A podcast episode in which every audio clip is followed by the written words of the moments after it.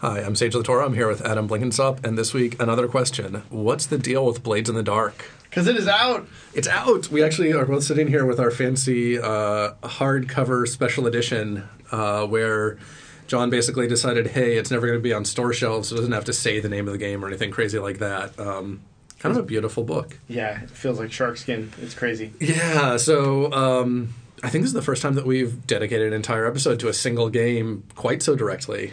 Yeah, uh, you know, well, accept our checks in the mail, John, anytime. Which I guess I should uh, get to up front and say that, like, Yeah, full John, disclosure, right? Full, full di- disclosure. We're doing this because the game is really interesting and is of the moment. But uh, John is somebody that I know personally and game with on a somewhat regular basis when our lives actually align. So like, we're we're coming from a place. Uh, if you're looking for a completely unbiased review, this is not going to be it. no, no, we yeah, we we know John. Um, though interestingly, when the Kickstarter first finished, and I started looking at the finished product. I actually wasn't super sold. Uh, I've followed the development for long enough that uh, I was kind of surprised how far it had gone from the things that I remembered. And originally, it kind of turned me off the game. Uh, it wasn't really doing much for me. And then I actually sat down with the physical book once it got here and figured, okay, I'll give it another shot. It's such a beautiful book. And it completely reversed my opinion again. Uh, and now I'm back totally on the bandwagon for it. Um, I'm I'm really liking it so far. I've had a chance to play um, a couple small sessions, uh, not long enough to really sink my teeth into it. I feel like it's gonna shine a lot more as a campaign game. Uh, but do you have a, a first of three? Yeah, yeah, I have a first of three. Um, so now that we've got all the, the front matter out of the way, uh, I think the first thing that really stands out to me about this game is um, the positional moves. Uh, so the the game has some Apocalypse World DNA in there. Um, John's not using the Powered by the Apocalypse World brand, uh, uh, Powered by the Apocalypse branding, which uh, is probably the right call. It's it's a fair ways off, but there's a lot of that thinking that's apparent. Um, There's a bunch of discussion on Twitter right now, actually, about uh, now that Apocalypse ideas of moves as triggers and RPGs as conversation is kind of part of the lexicon. It's really hard to think in games about games in any other way, like whether or not you use the die mechanics or or the special one two three uh, move results or anything like that. Those two things, I think, are part of RPG design for a long time. Yeah, and so it, it makes it harder to draw that line. Um, I mean, it's definitely inspired. You can see that pretty clearly, but I think it's right to not use the branding. I think it makes more sense to stand alone. And actually, I would say that a lot of games related to Apocalypse World, um, I would like to see more games push in this direction to use those things, uh, but less literally take on Apocalypse World stuff. Um, having you know done one of the bigger things that directly took on Apocalypse World stuff, I'm one to talk, but uh, that it's really nice to see that. So the the kind of central resolution mechanics uh, are similar to moves, um, but instead of there being a, a large menu of them, there's basically three, and you decide which one to use based on uh, what kind of situation you're in. If you're in a controlled situation where you are doing something where you kind of have the upper hand, you use one of them. If you're in a risky situation, kind of in the, the middle, uncertain resolution, use the other, the second one. And then if you're in a uh, a bad for you situation, I forget the exact phrasing. I think Adam's about to look it up here. Well, uh, so I, I the way that I read it was differently from how you read it. I think. Interesting. Okay, yeah, how yeah. did you so, read but, it? but you go ahead and finish the uh, the last one's desperate as far as this. Yeah. Uh, so between those three, uh, one of my favorite bits is you're still judging the fiction, but instead of um, the main point of judgment there being uh, kind of which resolution mechanics to use, as an Apocalypse World or Dungeon World, uh, you're always using basically the the same mechanics. Uh, Based on which situation you're in, and then which stat you use to do that is deliberately open ended. Um, so, how did you read this? So before I go further, I want to I want to understand. Yeah, totally. So, so the action roll chapter, Uh-huh. right? The action roll portion. Uh, the concept is that really it's when you do something challenging, roll plus roll stat or whatever. So you're, you're just rolling a big dice pool, and then your highest number is is whatever. And if you roll multiple sixes, you crit like you know, big deal. The the more important thing is that the, he's got a six part procedure here for rolling stat that kind of tears a lot of the move structure down. You know, I like you guys have uh, in Dungeon World the the defy danger kind of here's my generic role if you don't know what other role applies. Uh, Vincent's got uh, kind of action under fire type of thing. Uh, action roll is what this is for Blades, right? Yeah. So the player decides what they want to do, and the player chooses the stat. So there's like uh, 12 stats in uh, Blades. And basically, you can be like, oh, yeah, I'm totally going to convince him to get out of the way, and I'm going to use my uh, ghost stat, you know, my, my whispering stat or whatever. And the DM's going to be like, well, that's that's a really weird stat to use. So then the GM chooses the position and the effect level, which the GM can be like, that's that's you're. I mean, you're pretty controlled. Nothing crazy is going to go on, but your effect level is going to be super limited. Like I can't even see how this is going to actually work. So, I, your ahead. reading is the same, but I read that as uh, the really interesting thing being there that controlled, risky, and desperate each have different descriptions of the uh, outcomes of the roll. So, you, as you said, you roll dice, uh, and for example, for controlled, uh, if your highest dice is a 6 you do it. Uh, if your highest dice is a four or five, you hesitate, uh, and if it's a one to three, you falter. Um, so the one of the interesting effects is that these can fall through to each other. So for controlled on a four to five, you hesitate. It says withdraw and try a different approach, or else do it with a minor consequence. A minor complication occurs. You have reduced effect. You suffer lesser harm. You end up in a risky position.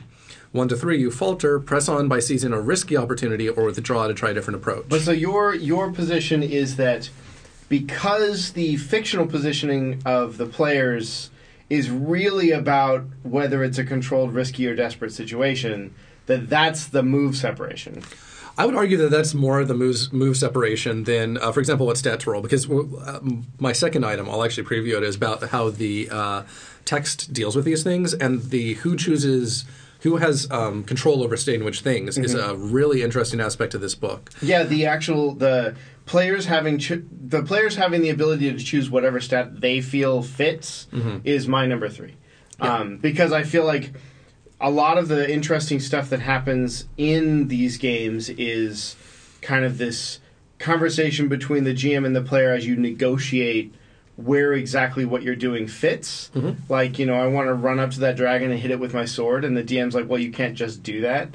Uh, I, I just like that that negotiation is much more, uh, much more part of the procedure. It feels here uh, than in a lot of games. Yeah, and uh, I think that's definitely an interesting aspect, and I look forward to hearing more of your, your stuff on it. But the thing that I find really interesting is just this division of where moves fall and the way that these things work. And the um, I would say that in some ways the choosing of the stat is somewhat orthogonal. So I've actually hacked Blades already. Um, in addition to the hack that I'm signed up for doing as part of the Kickstarter uh, for this uh, Western game, um, we had called it Frontier in playtesting, but apparently somebody else released a, a game with the same name, kind of trying to do like a Generation Legends of the Fall kind of thing, uh, and it used card draws.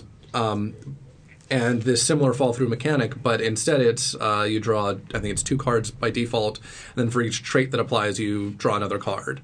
Um, and it's still the part that I've, I'm trying to highlight here the the way that this makes you look at the situation, judge the situation, and then the situation can fall through still applies even if you have a very different mechanism for deciding how many dice you roll or how many yeah the the who gets to choose what is is interesting but orthogonal Totally. So the the reason that I really like the stat, so I think we're in a little bit of violent agreement here. But, Oh, of course. Uh, the reason I really that's why like we have the a podcast pick, so we can violently agree about that That's right. Uh, is because as you you start off with this piece of conversation going on, and somebody's like, "Oh yeah, I'm going to you know snipe him from way over here." And then they pick a stat that you didn't expect as the DM, Mm-hmm. which suddenly totally changes what the fiction is in your head, right? Yep.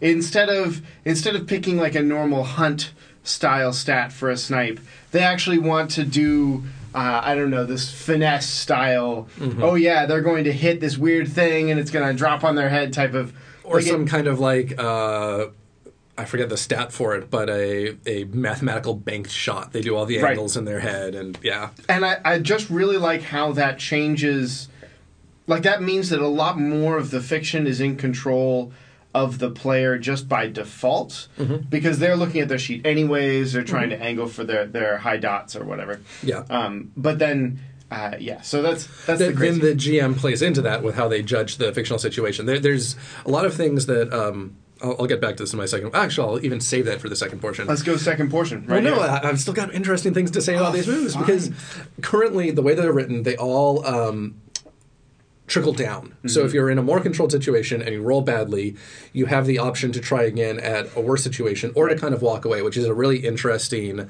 uh, player choice because it allows for kind of um, nothing happens rolls, which, which this isn't quite, but a, a roll that has very limited effect. It isn't a super failure or a super success. It's just kind of a you tried it and figured out it doesn't work. Uh, but it still makes that relatively interesting because you're making choices along the way, as opposed to the uh, you know I pick a lock in third edition D and D and roll a dice and it says you don't pick the lock, and my I say well. I pick it again. Like, do I?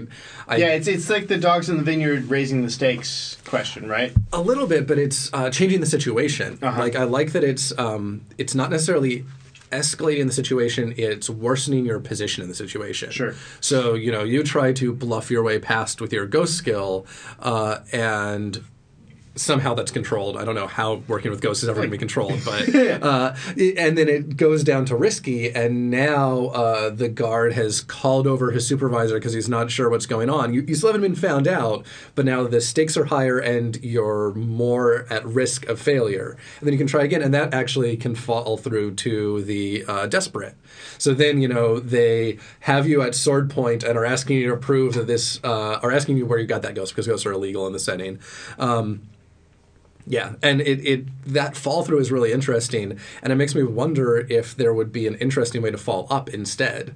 Currently, you know, if you're in a dis- desperate situation, kind of the best result on all of them is more or less you get what you set out to, um, and in some of those crits are you know extra effect and stuff like that. But it it's basically success looks pretty common across them. It, It's a little different, um, but I wonder about escalating successes where oh, you can take your uh, a com- uh, in a desperate one, you can take a compromise, or you can make the situation risky kind of question, and yeah. kind of push it up. I think the problem there is then it could loop, and now you're back to dangerous, and you get these kind of ongoing things, Mm-hmm. uh, which is almost a strength of it. I think uh, because the the fall through makes it so things can be um, kind of one action but turn into multiple roles in a really nice organic way. Right. Uh, it reminds me a little bit of Linked Test from uh, Burning Wheel or something like that, where it helps expand actions into enough uh, enough to be interesting, depending on the action. You And know? you didn't have to plan it beforehand, and then the tension can rise from roll to roll. Mm-hmm. Yeah. like that's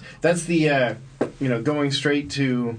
Oh, that's I, I'm I, I want to say don't that don't for spoil yours. Yeah, don't yeah. spoil yours. We we have to stick to our format. We're finally back in format. We've got to stick madness. with it. Um, so yeah, th- I think that's the really interesting, uh, one of the really interesting bits to this, uh, and the one side effect of it that I'm still not sure how I feel about, um, and this is some of the complexity that first struck me in the game going back to it, is Mm-hmm. how many of the um, how many bad things there are that can come out of it. Like a lot of the game is actually uh, dedicated to tracking all the bad stuff that can happen, Mm-hmm. and then how do you uh, get rid of that bad stuff Right. through various ways of recovery, um, and that makes the game quite a bit larger and more complex than I think I had originally expected based on some of the earlier versions. Um, and tracking good stuff is a large part as well, but because there are so many ways to to fail at those different uh, levels, and the GM, there's a lot of fictional things to represent. You know, is your character actually hurt? Are they stressed? Or are they in a bad situation? All these uh, bad tracking all these types of bad things is a lot of the game. Have you found have you found in, in play to have a hard time with it? Because my group my group didn't have much of a problem. So so the way that the way that Blades does uh, kind of bad stuff happening to your character is very player controlled. Uh, it's super cinematic.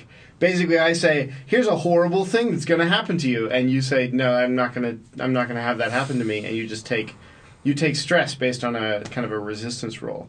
Um, but it means that there's this stutter after uh, when I make a hard move that is, okay, here's the craziness, and then actually, no, that didn't happen.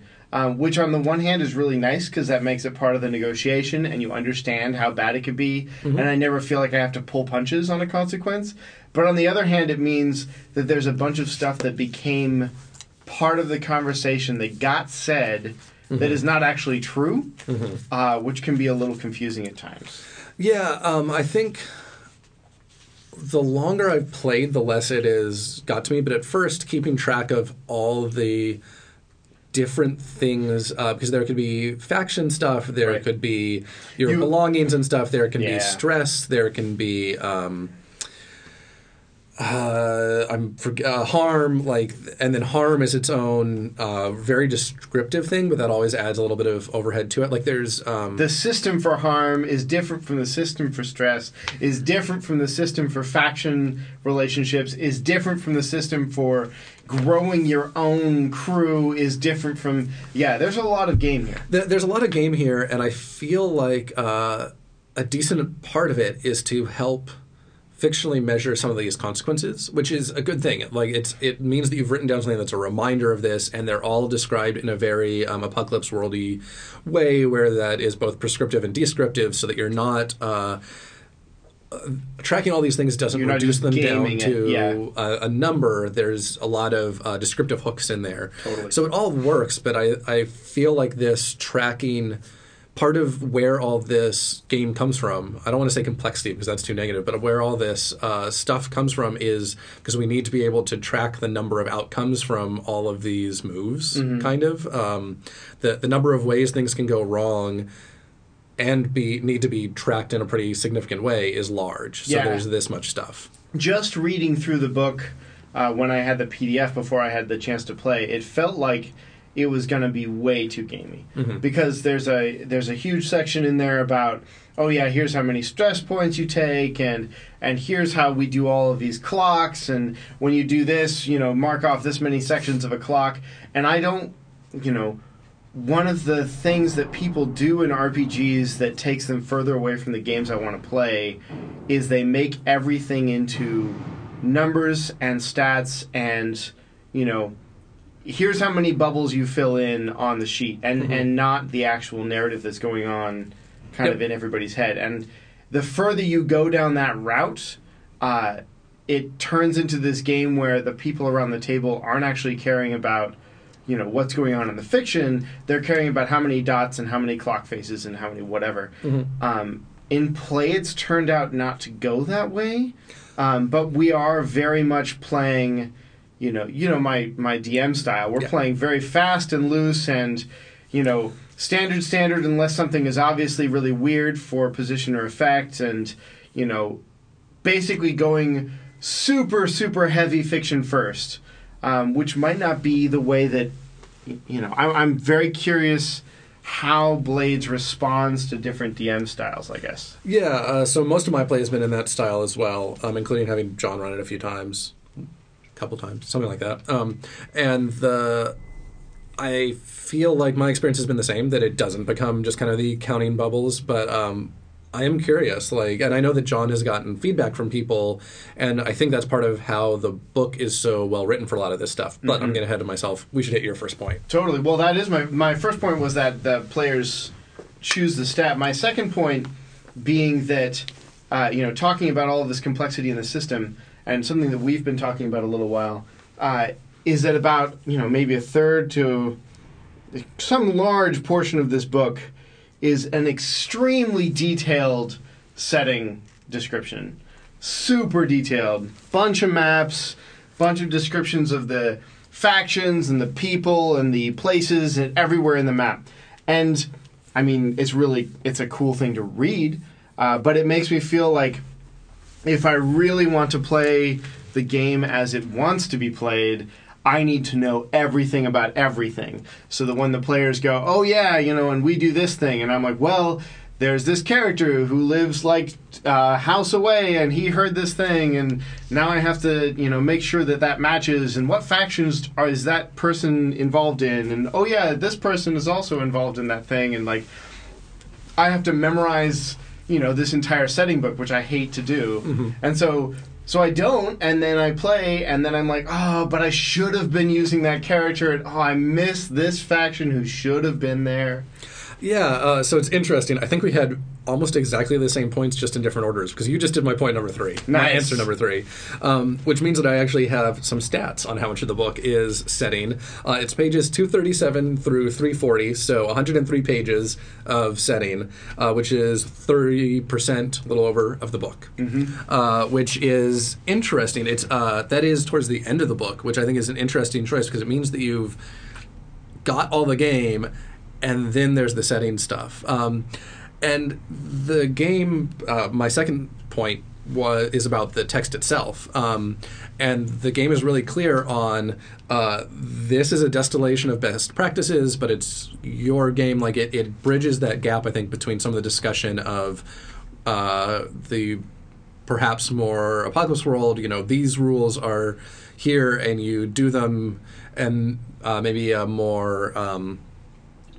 lamentations of the flame princess approach of uh, you the rules are just kind of a suggestion um, and it bridges that with uh, aplomb i think in saying like this there is a reason for all these things but they're also are yours now. Treat them like they're there for a reason and that includes the setting. Um, and i think you hit something really smart which is that it's partially like a an internal personal thing like Definitely. when all the settings there and you don't get to use it you're like oh but Yeah, like don't get me wrong. There's, it's first, it's a beautifully written setting, and it's evocative, and there's a bunch of random encounter and random faction generation and random whatever that I love to have just on hand.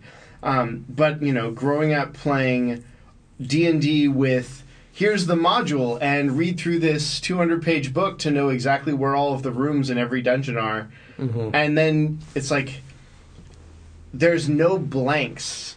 And when there's no blanks i feel like uh, super super trapped in whatever system. So what i did what i've been doing is i've been mostly ignoring it and only occasionally going to it if i really really need to but it's still it, it just itches at the back of my head Well, and there's an interesting. Uh, I'm not sure whether it's quite a conflict or a feature there, but the character sheets have a lot of stuff that. Um, in Apocalypse World, which it bears a similarity to, would be stuff that you'd kind of ask or make up on the fly. Um, Right. You know, what a player asks you, oh, hey, I've got this item on my character sheet. What does that mean?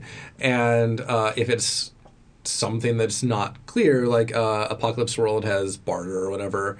Uh, I mean, barter, I guess, is a mechanically defined one, but there's uh, some things there that are less clearly uh, game terms or staples of.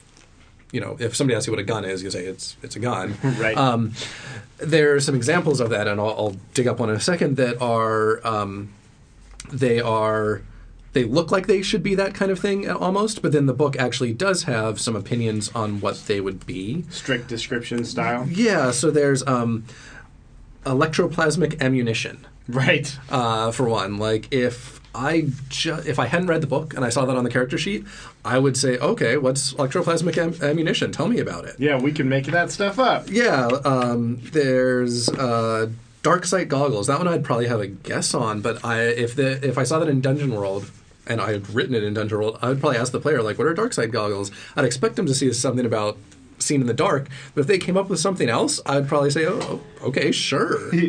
yeah i see i see all of the evil in the world type of stuff Yeah, yeah. Like uh, whereas here there is a bit more um, opinion about what these things actually mean, which uh, I think for some people could end up feeling like a bit of a conflict. But in some ways, it's also a great uh, because you can you could probably tear up your book and take out that last part. And uh, while the, the playbooks do actually describe them in more detail in the, the first part of the book where it goes over each of the playbooks, you could get rid of a fair amount of that stuff and still uh, you know answer it in play as usual. Um, but I think a, a big reason for the the setting at the back is partially that it's been a successful game on Twitch, and that there are people who are coming to the game in part because they saw a set of characters they really like do a certain set of things, and they want the game to reflect those that world in particular. Yeah totally. And it's also important, I think, because this in some ways it's a game that looks a lot like other games as far as kind of a, a team-based heist thing but it also looks so different from any of those. It, it's not leverage it's not uh, a more d&d-esque band of adventurers thing. Um, there, there aren't that many games that do this kind of heist-based scoundrels uh, which is interesting because it seems like a common enough thing in video games.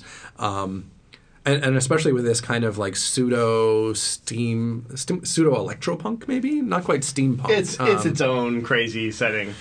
Like I said, Yeah. you know, it's a beautiful setting, and I like that the general idea of the setting exists. Mm-hmm. It's, but my like I say, my DM style is just really weird. And a, a friend of mine, you know, really really digs detailed setting books Mm-hmm. uh, because they have a bunch better memory for that kind of thing than I do. Yeah. And then once you have all of that detail, kind of driving any particular response as a DM can be much easier if you can remember all that stuff.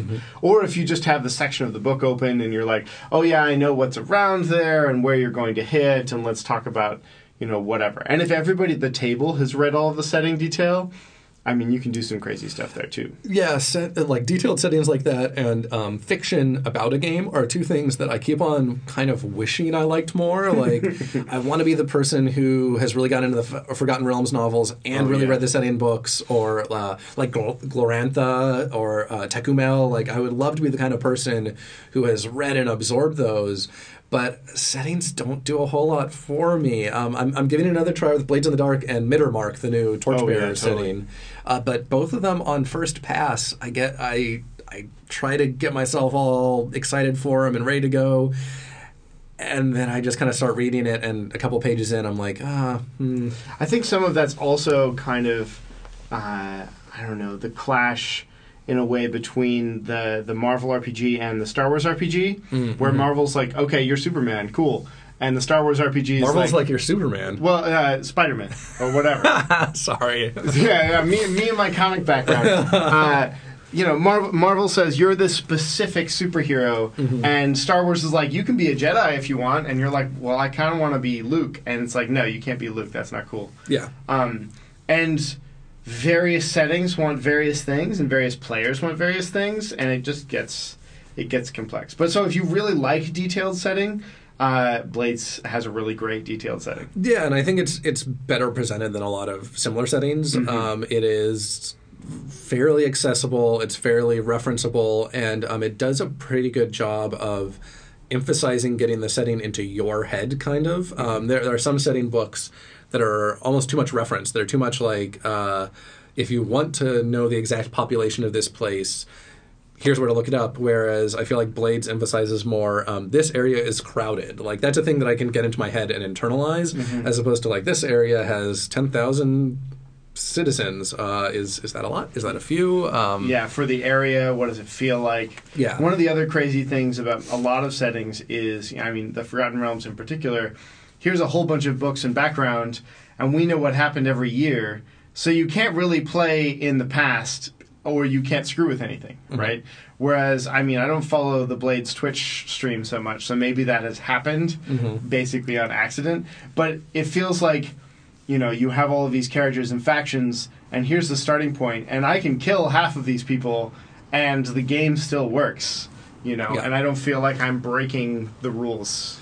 I, I feel like uh, my impression from a little bit of watching Twitch streams and a little bit, uh, and I mean, reading the book and a little bit of play, is that it's um, a bit like describing the state of the galaxy at the start of A New Hope, um, and then saying, but Luke and Leia, I mean, that, that one's a little tough because there are characters who, from the background, have to be so central. Uh, but it's a bit like getting to that state and then saying, who does the next thing is kind of up to you. Like it's describing a world uh, that's ready for action. Um, but from that point on, it's pretty open ended, I think. Uh, Yeah, it's pretty awesome. yeah, I, I think it's really interesting the way that it's approached, and th- I like seeing um, games try this that aren't maybe the kind of game you would expect to do this. Uh, I, I don't like trying to like call call indie games or whatever, trying to describe where that falls, but um, designers who share a lot of heritage with John, for example, people that I, I know he's worked with and designed with, don't tend to do many settings like this. Right. Um, with Fate maybe being a little bit of the exception, but uh, even there, yeah, uh, I think a lot of people play Fate with just kind of the basic idea, and then we make up all the details. Yeah, do you think that that's a, you know, that's a DM kind of culture thing in in this group? Basically, we've got we've got a lot of DMs who are like, sure, this is we'll make up all this stuff right on the fly, right here, right now. Uh, you know, Apocalypse World has pretty much its entire setting baked into moves and stats, and nothing else. I mean, I've run an Apocalypse. You can run Mad Max Apocalypse World, but I've run Jungles Apocalypse World, and I've run Cyberpunk Apocalypse World because, well, I mean, why not, right? Yep. Um, I I think that part of it is is actually baked into the game design, and I think this may be some of why it um, you've had a, a tougher time with it. Uh, and I'll, I'll see. I haven't. I've only run a tiny bit of the game. Mostly, I've played it with John, so I'll, I'll see how I feel about it as a GM. But um, I think there is a bit of a tension between uh, the GMing style of um, responsive improvisation, uh, letting some characters define stuff or players define stuff. Um, generally, kind of a say yes or roll the dice, even though that isn't actually a principle of Blades in the Dark directly. But um, the once you have all that stuff and you have a setting, like in some ways, an established setting means that you need to say no to some things. You, you need to say, actually, that's not how that works. Um, if the player comes at it from a different way, whereas uh, there, there's always some degree of that because even like Dogs in the Vineyard, which is the say yes or roll the dice game, if somebody is like, oh yeah, and the uh, the church believes that God's watchdogs uh, have the right to steal from anybody. They, they they say that like that's something that as a GM I'd still be like, uh, I don't know about that. right. Anywhere that there's an established fiction. Yeah, And I mean, even even even in the hardcore improv games, there is an established fiction if you've been playing for more than a few minutes, because you already have the few minutes ago of established fiction. So that's not as much of a big deal as the, you know, huge amount of established fiction that we might not all be coming to the table with, Yeah. depending on how much you can remember of the of the setting book. yeah, Um, but that probably doesn't matter for most groups. Yep. Um, because if, if somebody knows it, they can bring it up, and if nobody knows it, then you can make it up, and the game won't f- break. Yeah. So I think it's more of a, a tension for uh, people like you and I who get really excited by playing a game the way it's written and kind of like understanding it and messing with it. And uh, when you combine that with our um, styles that maybe make it harder to make use of the setting, we have this tension of I want to use all this great stuff, I, I want to use it, uh, but it doesn't line up with how I'm running the game. Um, yeah, which uh, I actually wanted to circle back around because I don't think I ever clearly stated my second answer, which is about uh, how well this text is written, and I Oh, can't yeah. decide if that a is wonderful book. yeah, I can't decide how much of that is because we're we're super nerdy about this stuff. Because there are lots of ways that John works in um, explanations of how or why things are. So uh, one of my favorite ones, uh, partially because of where it hits on the page break. Page one. Uh, has two paragraphs about the game and then three paragraph summary of the setting, and it's all pretty straightforward. You know, this is a game where a group of daring scoundrels build criminal enterprise, etc., cetera, et cetera. The setting, the game place takes place in a cold, foggy city. Um, it's industrial. The city is also fantasy. But then you turn the page, hit the next page, and the next paragraph is the point of all this is to create a pressure cooker environment for our criminal escapades. And it starts breaking apart. Okay, these are the facts of the setting, but this is also why the setting is this way. Uh, Right. You know, the city is basically not something that you can leave and let things blow over because that makes the game more interesting without limiting player resources. Like the other way to say that is, you know, oh, you're you're criminals, you can't afford to just get out of town. Right. Uh, but here, there's there's actual There's a lightning wall, man. yeah, there's a literal barrier to why you can't get out of town. So you're stuck in this pressure cooker environment, and it keeps on doing that throughout the book. There's a number of these. Um, there's the section that breaks down who decides what, which is really interesting because my first read through of it, I was about to write John kind of a nasty gram email on like are you sure about this? Uh, and the more I thought about it, so it's in a, a, section called Judgment Calls on page six. Oh, yeah. yeah. And uh, which actions are reasonable as a solution to a problem is a player call, which uh, is one of those things that if you argue kind of from a bad faith player perspective is always capable of breaking down. Oh, no, because there's, there's the linkage. So this is probably right where you're getting, but this is mm-hmm. why I picked this as my number three. Um, the, the linkage between the player is deciding what is valid, but the DM is deciding how valid it is. Mm-hmm. Like, sure, the player can pick something that seems really weird, and the DM can be like, you know, that's really weird. Like those, that's the responsibility that's placed on people, right? Sure, but this is um, there's actually a section in Dog Eat Dog that tries to address this head on, and I think kind of hangs too much of a lantern on it. Uh, that's uh, titled something like "Why You Can't Blow Up the Moon" or something like that. Um, because the if the player says that uh, a reasonable uh, which actions are reasonable as a solution to a problem, and the player says uh, I blow up the planet beneath me or whatever, like you can always push that to the extreme where it doesn't work, but that's uh, a problem. That's the same problem as uh, if you're playing a board game and somebody is using loaded dice or something. It, it's if somebody is not interested in playing the game, you can't solve that with right. a, a rule for it. Um, but I, I, suspect, maybe I haven't been following the discussion w- closely enough. Maybe this has already happened, but I bet there's going to be some.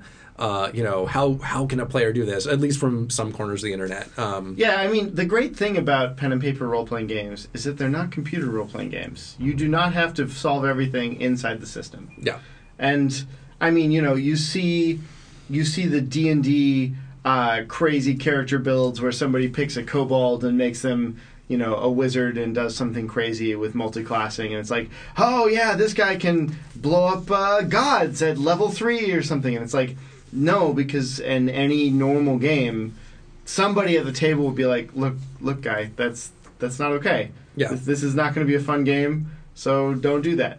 And that's that's it. You don't need you don't need some rule in the system to deal with that. You need mm-hmm. you need people outside the system. So. Well, and it's interesting because uh, I think this gets brought up a lot in games that say that the player has a call on something, mm-hmm. whereas the fact that the GM has the call on that all the rest of the time. Like if a GM says their NPC.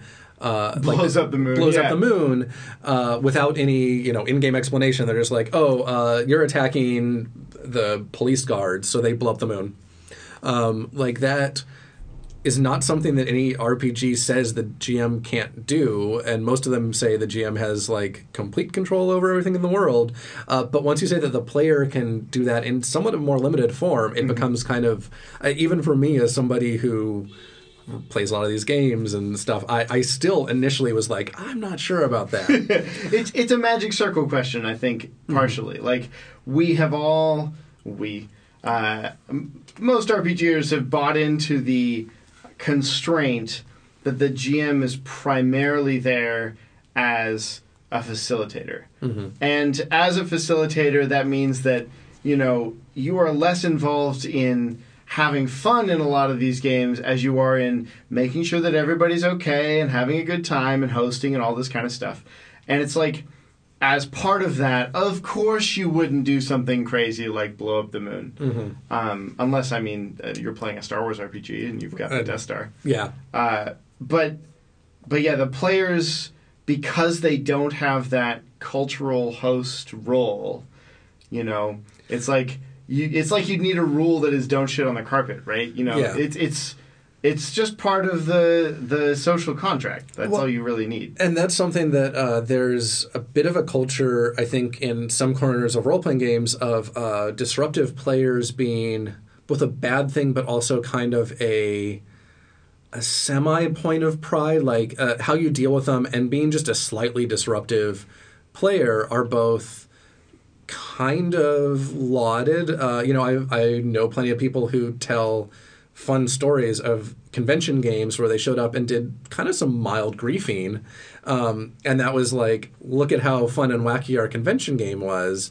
Uh, and if a GM showed up to do that, it would just be, you would say that they were a bad GM and a game that uh, maybe gives players a bit more permission to do that uh, isn't really all that different. Yeah. Um, but yeah, the judgment call section is really cool because it goes on from there to uh, who decides how dangerous and how effective a given action is in the circumstances. The GM. Uh, does the situation call for a dice roll? And if so, which one? The GM. And all of these are phrased as who has final say, not who is involved in the discussion, because everything's Right. a discussion. Uh, but these kinds of things, and just the way the book is written, a lot of error, parts of the book describe uh, a rule or a thing and then describe why it is that way in a way that doesn't feel too much like a designer note, um, which is a really, really interesting technique. Um, I'm I'm impressed that John pulled it off so well. Uh, John and uh, his development developmental editor Sean um, and everybody else who was involved. Uh, And Karen- John did his own layout, right? Yes, but John is uh, a super professional layout person to begin with. Um, yeah, it's. I mean, y- you can really tell. yes. It's it's a pretty sweet thing. It is a very nice book, uh, and I have, uh, I mean, mostly because I learned most layout stuff from John. I have a few complaints about layout. um, but yeah, it's really, it, it's amazing how well all of this comes together. Um, and I'm curious to see where it goes next, kind of popularity wise. I know it's, uh, it's definitely a hit, and I'm curious. Um, so we're kind of in that like the game has been fully released and I, I think the arc is typically after everybody gets their books there's a peak of excitement uh, around the kickstarter and it finishing. And then people get the books and there's a peak of excitement of lots of photos uh, especially with a book this beautiful. Right. look at my awesome book. Uh, and then I think things quiet down a little bit while everything kind of incubates. And I'm curious as we kind of move through that incubation and get to people really jumping into Digging it. into an actual game of it. yeah, how how much more it explodes, um, Mm-hmm. and how the um, audience develops. I feel like there's somewhat of a shift in some of the RPG audience, uh, at least for some games, into um, people who are finding these games through Twitch as opposed to people who are finding them through RPGNet or Story Games. Mm-hmm. I think Story Games is still alive. We're all modern now. Yeah, it, it's interesting, and as somebody who doesn't do much Twitch stuff, I'm starting to feel like out of the loop. It's really interesting. Uh, but yeah, I'm I'm curious to see where Blades goes next uh, because it's a a really interesting game uh, and one that I've enjoyed playing quite a bit. Definitely. So, to number ones. Number ones, uh, my number one is the uh, positional moves, positional resolution. How so? Like, dig into that a little bit more. Didn't we just do that? Kind of. kind of, Okay, sort of. Positional resolution, where uh, you, you judge a situation by how risky it is, and the moves can fall between those. Ah, so a sure. controlled position can go less controlled, and you can end up doing multiple rolls to resolve one situation with meaningful incremental fiction along the way. Well, it's cool because my my number one's way better because it's the engagement roll and the flashbacks. So we didn't hit your number one already? no way, man. Ah, my so so so you know I, I I really like the idea the the entire negotiation leading up to a roll I think that that's amazing. Uh, I you know have my have my reservations about the setting, but if there's anything that I steal from this game and use it forever, it is. Yeah, yeah, yeah. I, I don't really care about your hour long planning session here. What's the most important part? Let's do that. We'll deal with everything else in the moment. Mm-hmm. Because you, I mean, I, you can put that in pretty much anything, Yeah. and it's oh, it's so nice. Uh, yeah. I I could see that being a number one. I think I'm so used to it nice. because uh, this is, You've as John says in the books, for a long yeah, time, like yeah. We, we do this a lot i across a number of games, and as John says, he's just codifying best practices and stuff. So while I've only played a little bit of Blades with him, I've played a lot of other games with him. There's there's the the I mean one of the pieces that is definitely system specific is that you know John's written down a set of plans with details mm-hmm. so that it becomes this here's a prompt you know what are what are the here's the plans. Basically what is your plan? It's kind of this. Okay cool. What's the detail? It's well it's kind of this cool we're there we're in we're done Yeah. everything is everything is going to get started and we've certainly had very weird plans come up to deal with situations that I would have completely expected something else to be. Like, uh, I think they convinced somebody to go in and plant the bomb for them uh, in one of the sessions that I did. Um, and so, you know, people can definitely take it in a in a different direction, which is nice. But just avoiding the entire half an hour of contingency planning and well wouldn't this be a little bit better? Maybe this would be a little bit better. The loadout mechanic which feeds right back into this um, oh it saves so much time and so much wasted discussion. Yeah. Yeah, there's a lot of things here that are designed to streamline play, and I think that's part of why it's been big on Twitch because it, it makes it easy to do this kind of stuff and it's very cinematic. It's the uh, the experience of watching it is a bit like watching the movie, where I mean, it, it's the thing that they do in all the um, recent Ocean's movies, where they the heist starts and then you cut to the way that they've already planned for some of the things that are happening. Um, Well, it's it's it does a similar thing to um, Burning Wheel's Duel of Wits uh, recommendation, which is if you have a couple of people at the table that are arguing about something, tell them to stop and roll dice uh, because you bring everything back into the system. And the, a lot of the planning stuff becomes, you know, who can think of the craziest thing. And it's like, well, that's all great and stuff, but if it doesn't matter, then it doesn't matter. Yeah. So let's just let's cut to the chase, and And, and the planning prompts are really good because they focus people on decisions that will matter in the game. It's it's otherwise I think we've probably both seen it the kind of planning where somebody gets bogged down on like who's carrying the torch or whatever and you're like okay somebody has the torch I don't care well, we'll I'll ask you who has the torch at the point that it matters. yeah but I really need to know which path you're using to get to wherever or you know who who is going into to uh, blackjack the guard or whatever. Like those are the decisions that matter and fo- provide the game providing a way to focus on those is really smart. Yeah, so actually what I've been doing in Dungeon Worlds in my in my Pacific Northwest Marches game is we're using Perilous Journey as the engagement roll mm-hmm. for things that are happening in the in this system. So, you know, they heard chanting a long way off and they're like, "Okay, so, you know, how are we going to get to that? How are we going to find it? Where are we going to do this? Where are we going to do this?" And I'm like, I mean, you know, do you want to sneak in or do you want to just walk in? And they're like, "We want to sneak in." And I'm like, "Cool. Perilous Journey. Let's see if you get the drop on them. No problem." Yeah, that's actually really interesting because I would suspect, though I haven't discussed it with uh, Paul and John, that there is a little bit of lineage there because we we all played Dungeon World together. We did Perilous Journeys. I think they were part of how I uh, how Adam and I ended up with that move.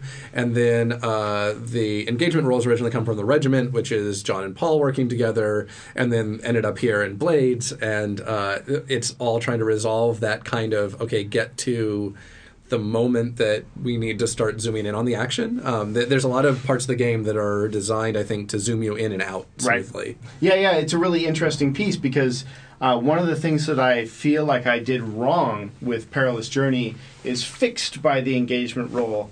Because the engagement roll just kind of assumes that you go straight to the action that you actually got together to play for.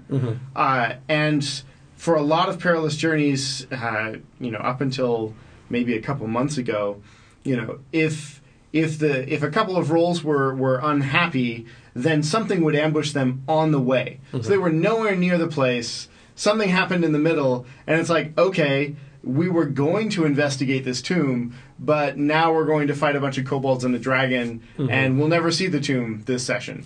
That's an interesting design thing because uh, the the thing that I was um, directly thinking about when I first sketched out Perilous Journey was um, resolving overland journeys where uh, both the uh, origin and the destination are places where you're going to stay somewhat zoomed out, kind of talking in the, the zoom out metaphor more.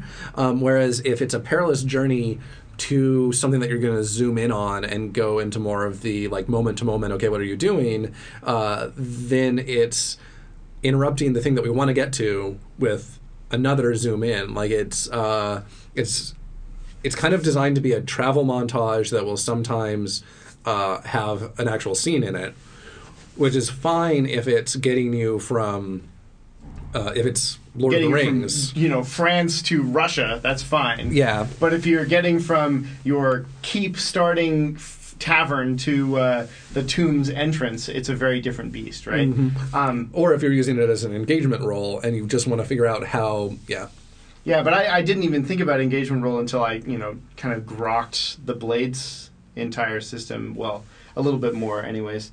Um, but so you know, it, it, and then I came to Perilous Journeys from uh, Kingmaker Overland Adventure stuff from Pathfinder and. You know, all of these ones where it's like, okay, well, how are we going to navigate and where's the random encounters and all this kind of stuff.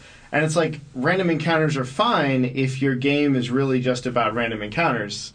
Uh, but in the case where you know we really want to get to the tomb and investigate the tomb, uh, I my players roll poorly enough that they would never get there if. Uh, I, I would argue that random encounters actually serve a better purpose than that. They're they're not just there to like inject random things. Um, they're they have the potential, I think, across most of their uses, including like in dungeons, to be a forcing function. Like they're the way that. Um, if your players, uh, instead of taking the most direct route, are like, oh, we're going to take this really roundabout route because um, then the moon will be in the right phase when we get there, or whatever. Whatever reason they come up Sure, sure. For the for the roguelike reason, you know, the the food and starvation reason. But but the problem is that you go from that system where here's my grid, we're going to move from here to here on the grid, uh, and they're actually doing pathfinding to a system where okay, you wanted to go here, perilous journey, roll some dice. And as as soon as you switch there, perilous journey kind of fixes the we're going to go a roundabout route because you're you're just doing the full journey. That's the entire purpose of the thing. Sure, uh, but I think that there's. I mean, maybe instead of uh, perilous journey having a zoom in moment, it should instead be uh, more of the uh, encounter roll. The um, yeah, the encounter roll. Basically, the you arrive there having had a battle on the way or something. Like I, I think there's a, a genre trope there that somewhat needs to Yeah, be totally. acknowledged. Um, well this is why so and and i i have this this weird um you know part of my dm pattern talking about engagement rolls as a way to skip this pattern is okay this is what happens at time t this is what happens at time t plus 1 now we're at time t plus 2 what happens now we're at time t plus 3 and the idea of a roll that says this is how my scene cuts and goes to the next scene, as opposed to okay, we're walking from here to here to here to here to here. Uh, just kind of jumps me out of that pattern and makes it so that instead of having to do scene cut, you all took two damage, or maybe you're all rested, or maybe you all are out of rations or whatever. Uh, I don't have to worry about as much what happens in between, even showing it on screen, right? Uh, so I really appreciate just the just that the game makes that so much more explicit. It says, okay, something really cool is going to happen. Let's get right to that cool part, and you get to make like two options, and that's it. Yeah, I, I like it for Blades. I like it for the regiment. Um, I'm less sure that I would want to do something like that quite that far in Dungeon World. Like, I, I think there, uh, the idea that the things that happen to get you there are things that you might have a more detailed response and interaction with. I, I kind of like uh, for some games. Um, but I think it really depends. Like uh, Blades is more cinematic. It's more of the like we, we cut to the action scenes, and it has this idea of phases of play, which I like the way it, it presents them because they're presented as um, these are kind of like guides for the modes that you might be in, and these are the likely transitions between them. But it's not. This uh, is the soundtrack. Yeah, you can shift between soundtracks. yeah. Like there's the free play soundtrack, which is you know nothing crazy is going on. We're just kind of hanging out. There's the the score soundtrack, which is all you know the pounding driving beat. There's the downtime soundtrack, which is the kind of melancholy. Oh, you know how are they dipping into their drug habit? Uh, and you can change between soundtracks as you like, but you are definitely you know when the music is picking up, right? Yeah, yeah. I think that's a good way to describe it. Um, and I like that that uh, as opposed to another system that I also liked, but I think would have worked less well here, something like Torchbearer or Mouse Guard, where the phases are really tightly Rigidly, yeah. uh, defined, and you move between them in very specific ways, which I think works fantastic for those games. But I think here it would have been. Um, it, it just wouldn't have flowed as well. Uh, the flow seems to be some, it's mentioned a few times in the, the book. Like it's it's kind of a game about flow.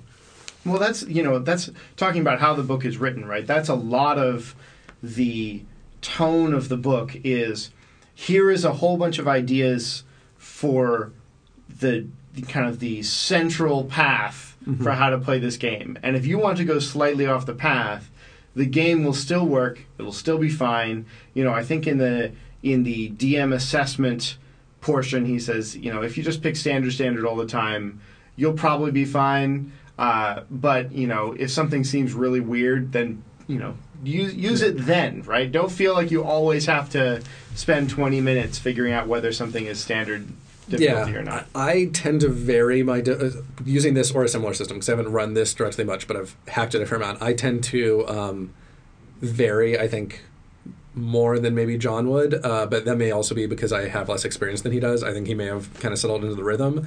Um, I like to vary quite a bit, actually. I Um, feel like the game works because you can vary uh, the way that you want. Mm-hmm. Like you know, a lot of a lot of these modern systems have built up uh, mechanical flexibility so that after you've played you know 15 20 minutes in the system everybody's kind of got a feeling for what the dm is going to do Mm-hmm. like when i play dread i love doing double pulls in the beginning of the game when everybody feels it's super safe Huh. so, you know, the tower is very stable. They're like, oh, I'm going to blast that alien with the shotgun. And I'm like, well, pull once to cock your shotgun and pull once to shoot it. you know, and they're like, oh, no problem. And then I can rush right to the crazy parts. Mm-hmm. And then I can drop back down to one pulse. Mm-hmm. But I mean, the system is flexible enough that I can do that kind of thing. Mm-hmm. Just like the system of Dungeon World is flexible enough that I can be like, hey, you know, I think you need to defy danger to even get there. Or you're you're going to potentially lose your knife or this is going to be really bad. Here's here's a whole bunch of difficulty increasing moves that I can add, but that another DM might not, or that another DM would add more of. Like, um, it really bothered me actually seeing the DM control difficulty in this game because one of my favorite things about kind of more standard Apocalypse World systems is the DM never has to choose the difficulty number. So I, I agree with you, but I think the GM in uh, an Apocalypse World game is setting the difficulty in the way that you just described. Exactly right. How And so- often do you roll? But but it's it's a weird it's a weird thing. Like uh, you know, Burning Wheel and D and D I think caused more of this problem for me because in D and D it's like. Well, uh, I don't know what the difficulty is going to be for this. I guess it's 15 ish, you know? Uh, and Burning Wheel says, hey, you know, you can look up the skill and know exactly what, how difficult this is, but I don't want to spend 15 minutes looking at the skill. Um, Uh, I think it helps here that there's only three options, and that one of them is the default. Um, but I think it is actually encoding the thing that is already the case in Apocalypse World and Dungeon World, Right. where basically a tougher situation uh, means rolling more. Um, in particular, a tough situation that you start out in control of, so you have more chances for things to go wrong. Like a, a tough situation that is going to spiral out of control in uh, Blades in the Dark is one where you start with the opportunity to maybe get through with one roll, and then it snowballs into more rolls, which is the exact way that tough GMing works in uh, Apocalypse World or Dungeon World, you start them off. Uh, you often put them in situations where they have to make a tough roll, and then uh, if they fail it, it spirals into more and more things and worse and worse situations, and that's encoded into the game here. Whereas people often look at Apocalypse World and are like, well. How do things ever go badly? Like one roll can always get me out, kind of. I guess my thesis here is that I read the PDF, I read the book, and I saw all of these things that I feel like, oh, I'm not sure about this design. All these, all these clocks and these mechanical gamey details, and this. I have to figure out my difficulty numbers and stuff, and then in play it, it works. It Yeah. works great. Yeah, So- it works great. And the clocks are an interesting thing to bring up because we haven't talked about them much. Like the the game tracks. Uh, it tells you basically to just build clocks for anything that you want to keep track of over time. I mean, that's kind of the short version.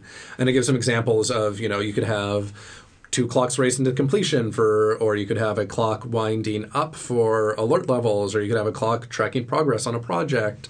It's, Um, it's a it's a centralization of the mechanic the mechanical details of like apocalypse worlds you know the idea of fronts that are on their way somewhere the idea of you're going to disclaim decision making you're not picking when this is going to happen it's just this is going to happen at some point uh, we'll see we'll see how long it takes for you to get there um, and it's you know it's a it's a beautiful way to go as long as you can avoid as long as you can keep it fiction first I think it's I think it's wonderful. So Yeah, I think it's a really nice way to remind yourself of all the things that are kind of on the table. In this case, literally, because you have cards on the table tracking them uh, for ways that things can go wrong. I think it, that's. Uh, at the heart of fronts, and it's at the heart of these clocks, is to remind you um, to since the GM has to come up with bad things to happen so often, Right. you need to have a really clear menu of these are some bad things that could happen, and the clocks are and fronts are your reminder uh, of how to do that. And clocks, I think, are a lighter weight version of it. I really like them for um, quick reminders of all these things, as opposed to the, the heavier weight front process where Right. you wrote down a bunch of stuff ahead of time. Uh, clocks are very very much uh, available in play. Like you could write some ahead of time, but most of the time that I've I've used them or seen them used across several games, they're always the kind of like, oh, okay, uh, let's grab a note card and write that down because now we're tracking it. Right. Speaking of clocks, We Uh, uh, have a long meandering episode. anything else you want to you want to bring up? no, no. I, I I actually thought that we were going to hit our recap like 15 minutes ago, so I started recapping my number one. But I will do a quick recap of my three points about three answers to uh, what's the deal with Blades in the Dark. Uh, positional resolution, which we've spent a long time on. Oh, yeah. Uh, the the clarity of the text is how I can most succinctly phrase it, but it's a very um, engaging and explanatory without being designer notey uh, text. And um, the the genre and the setting are interesting to me, even if I don't always feel like I can make the best use of the setting. Yeah, and then my only big addition to that is that engagement roll, which is such a beautiful thing. It's such a great thing. Well, uh, hopefully this will mean that we're back to a regular schedule again, but uh, who knows? We've said that a few times. Uh, so until next time, this is uh, Sage and Adam for another question.